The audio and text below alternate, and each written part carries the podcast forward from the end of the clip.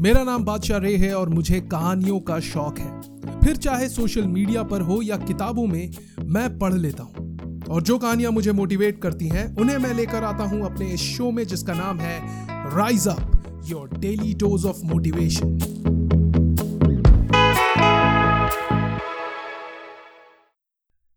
once upon a time एक बूढ़ा व्यक्ति था, जो बेहद गरीब था। एक छोटे से घर में रहता था और एक खटारा सी कार चलाता था। पैंसठ की उम्र में उसने एक दिन तय किया कि अपने हालात वो खुद बदलेगा।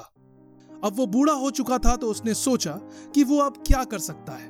वट कुड ही ऑफ़र उसके दोस्तों को उसकी चिकन की रेसिपी बहुत पसंद थी। तो उसने ये डिसाइड किया कि ये चिकन की रेसिपी ही उसके मुकद्दर को पलटेगी। अब जिस उम्र में लोग अपने रिटायरमेंट प्लान्स को एंजॉय करते हैं चिल करते हैं, वो बूढ़ा व्यक्ति अपनी खटारा कार में अपनी वाइफ के साथ शहरों की खाक छानने लगा। उसने हज़ारों रेस्टोरेंट्स के दरवाजे खटखटाए। रेस्टोरेंट मालिकों को अपनी रेसिपी के बारे में बताया। ऑन द स्पॉट बनाकर खिलाया। मगर सफलता हाथ नहीं लगी। उसे एक हज़ार नौ बार ना सुनना पड़ा।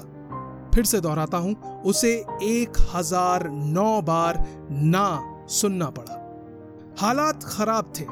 कई बार तो उसे और उसकी पत्नी को कार में ही सोना पड़ा और दोस्तों से खाना मांग कर खाना पड़ा। पर उस व्यक्ति ने हार नहीं मानी, कभी गिव अप नहीं किया। और आखिरकार एक हज़ार दसवीं बार उसे हाँ मिली।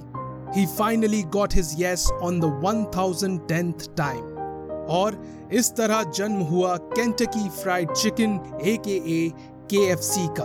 वो बूढ़ा व्यक्ति और कोई नहीं, बल्कि के एफ़ सी के founder colonel Harland David Sanders थे। के एफ़ सी के डब्बे पर जिस बूढ़े व्यक्ति का स्केच है ना वो कर्नल सैंडर्स ही हैं।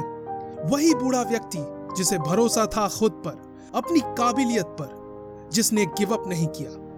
ऑलवेज रिमेंबर ज़िंदगी में ट्राई करने से मत हिचकिचाओ, और अगर फेल हो जाओ तो गिव अप मत करो। हर दरवाजे को खटखटाओ। एक ना एक तो ज़रूर खुलेगा। Believe in your dreams believe in yourself never give up